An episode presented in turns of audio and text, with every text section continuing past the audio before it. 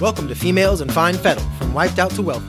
This is where conscientious women entrepreneurs and women living like a boss come to learn about balancing their personal and professional wellness with ease. If you have the enthusiasm, motivation, and grit to make it happen, then listen up every Monday. To be sure you don't miss an episode, sign up for weekly updates at femalesinfinefettle.com.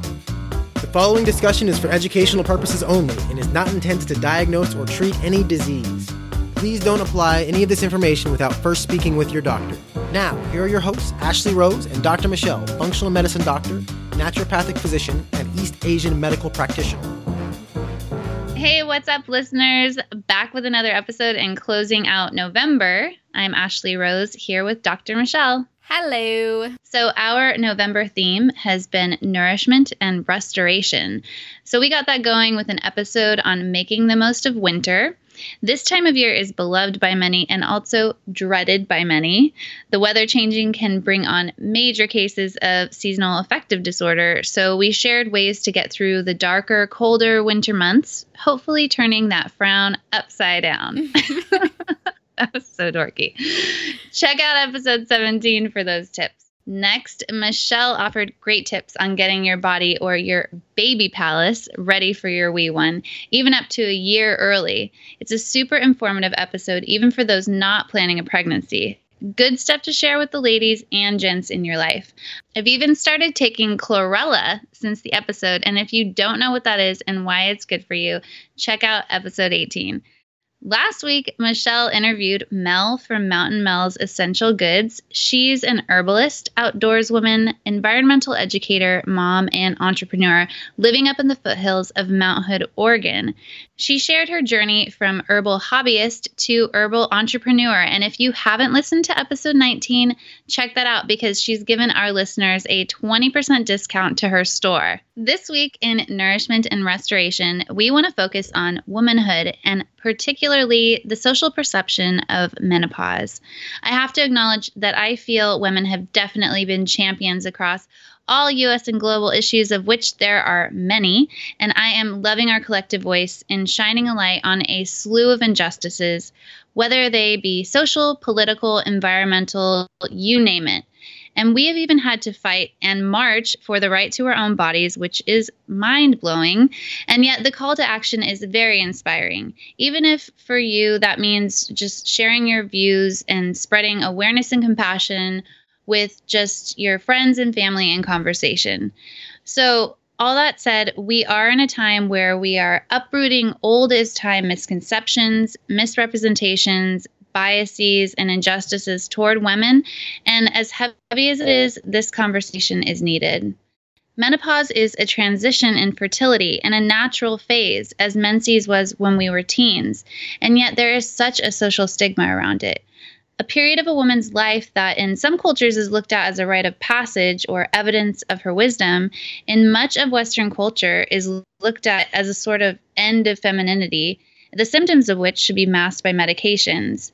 But we're here to tell you this is total BS. And we're going to spend this episode diving deeper into this topic and why, when the changes at midlife occur for you, you should truly look at it as that midlife. There is so much more of your amazing life to be lived and so much to offer this world and your community. Yes, as women, I think it's safe to say that we tend to experience the medical world from a very unique perspective because over the decades, there have tended to be a lot more male physicians who didn't necessarily understand the intricacies of being a woman. For example, it's not uncommon for women to bring up concerns to their physician and feel dismissed or treated as if they're complaining. I specifically use the word complaining because that's typically how it's received in the conventional medical world. We're complaining about issues that we are often told are not even present, right? And then we're given a pill in one form or another to help, quote, fix us. This might look like the birth control pill to fix our hormones, an antidepressant or anti anxiety med to fix our mood, or even a pharmaceutical grade methamphetamine to fix our mind. At this point in time, and forgive me if I'm living in an alt med bubble, but it's fairly common knowledge that pharmaceutical companies or big pharma play a huge role in the diseasification of not just menopause, but of so many conditions that both women and men experience. From my perspective, I can totally see how our society is addicted to this pop a pill and feel better mentality. It's easy, right? It's quick, it's seemingly cheap. I say seemingly because there's the whole other issue surrounding health insurance and whether or not that actually makes care affordable. But we won't be getting into that here. Perhaps we'll touch on that at a later um, or future episode. But back to popping pills, the thing is, it may or may not actually help the issue you're hoping to solve.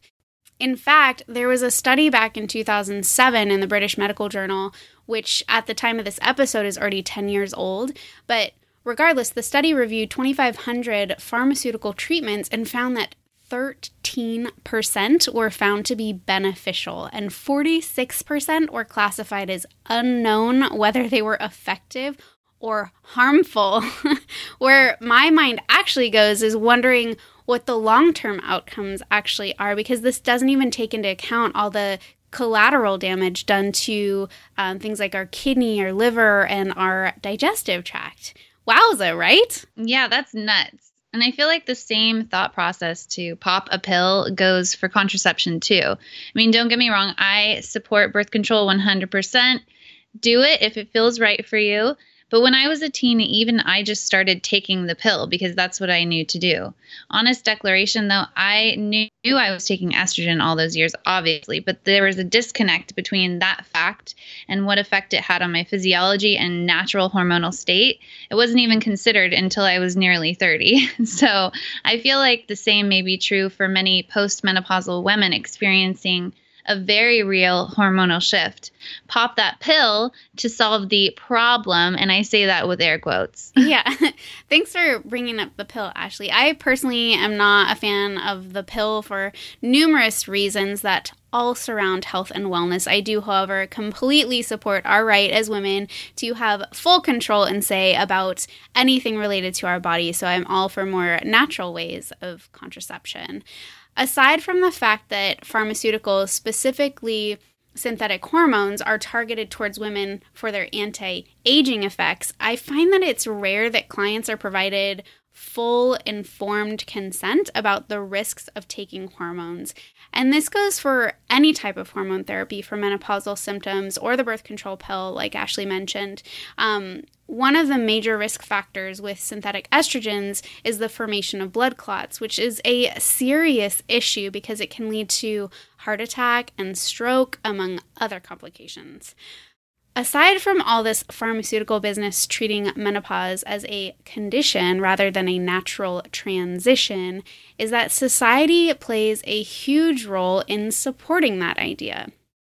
As women, We've all seen it or heard it or witnessed it or even felt it. There's this sense that as women age, we lose something, whether it be our body, our looks, our stamina, our memory, our hair color, our libido, or even a little height, which I don't have a lot to work with to start. So, anyway, the fact is, it's typically associated with things that we tend to fear, right? Yes. The words associated with menopause are so bleak and even shame inducing. There's enough negative backlash to contend with in our culture by simply aging, which is inevitable. And women also have to deal with this negative perception of yet another change in life they can't control.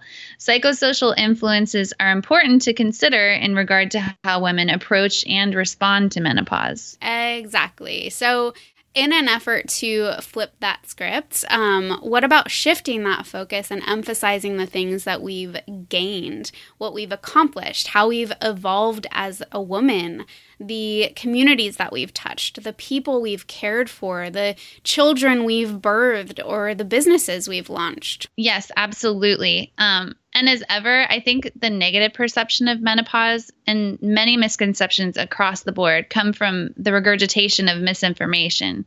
So, if this year has shown us anything, it's that we as women and the men who support us as equals have the ability to start the conversation and create a dialogue to represent the truth of what it is to be a woman this change in life can give you the opportunity to look back at, like Mish said, the life you've lived, your successes, your personal growth, and how you've evolved as a woman. This is something to be very proud of. And if you're lucky, you can spend 50 plus more years sharing all your wisdom, insight, and capabilities and modeling for younger generations what being a badass woman can look like those whom I am constantly enthralled and inspired by. Yes, exactly. There's something to be said about menopause as a transition, and it's time to start positioning it as a rite of passage, an age of wisdom and empowerment. We need to give it the respect it truly deserves. The root meaning of menopause in English stems from the Greek language, like many other words, but it means month cease or stop kind of referring to stopping our monthly periods or menses. So, if we think about menopause in other cultures around the world, we can actually see a totally different perspective, a more positive one. For example, in Japan, the word for menopause, which I'm not going to attempt to say because I don't want to botch it, but it translates to something like the season of renewal or regeneration years, which is pretty awesome if you ask me. On top of that, many indigenous cultures around the world, like the Maori in New Zealand and the Iroquois Indians, elevate these women to spiritual leaders, some serious power and status. I mean, who better to seek advice from than a woman who has been there herself? Agreed. End of. Drop the mic. We're out. I think that um, that speaks a lot also to how different cultures value their elderly as it stands and like what a family looks like in varying cultures. So is your family tight knit or is it more of like a ragged nuclear family? Postmenopausal women need support, and this is where family or your chosen family sets in. Whatever your situation, knowing that this change in life is unavoidable, educating and preparing ourselves in advance will be hugely beneficial to us. Just like with preparing your body for a child, preparing your body for menopause, even 10 years early, is a win win. So, in case we haven't emphasized this enough throughout our other episodes, be sure to work with someone who can look under the hood, so to speak, and consider checking your thyroid and adrenal health. Work with your care team to make sure your nutritional needs are being met. Get into yoga as a way to manage stress. For some, yoga poses might even help to reduce many common menopausal symptoms like hot flashes, mood swings, and sleep disturbances. Start some sex therapy with your partner now to create or maintain that essential intimacy. Yeah, those are great recommendations, Ashley. I work with many women entering the perimenopausal phase of life and beyond, and there are a lot of factors that we can explore to make that transition a smoother one. Even though our mindset and our culture play a huge role in how we experience menopause, there are definitely certain supplements and therapeutic nutrients that can help with the very real and sometimes debilitating symptoms that might occur during that period of our life. And there is so much literature out there. You can join a women's group or start one yourself. Open up about your experience and listen to women who have been through it. Grow your tribe and create your dream team of support. Be sure to visit femalesinfinefettle.com and click on episode 20 to grab your freebie. This week, Dr. Michelle has put together a toolkit with helpful and healthful recommendations on how to seamlessly transition into your season of regeneration. Be sure to check it out. Hey, it's Dr. Michelle, and I cannot wait to meet you back here next week. In episode 21, we'll be talking about how to make the most of next year by purposefully planning for 2018. Thanks for tuning in. Have a great rest of your week. Bye for now. Thank you for listening to Females in Fine Fettle from Wiped Out to Wealthy, a podcast to fit your lifestyle. If you like what you've heard, please subscribe, rate, and review at femalesinfinefettle.com. If you have questions or topic ideas for upcoming episodes, we'd love to hear from you. Please be sure to tune in next week.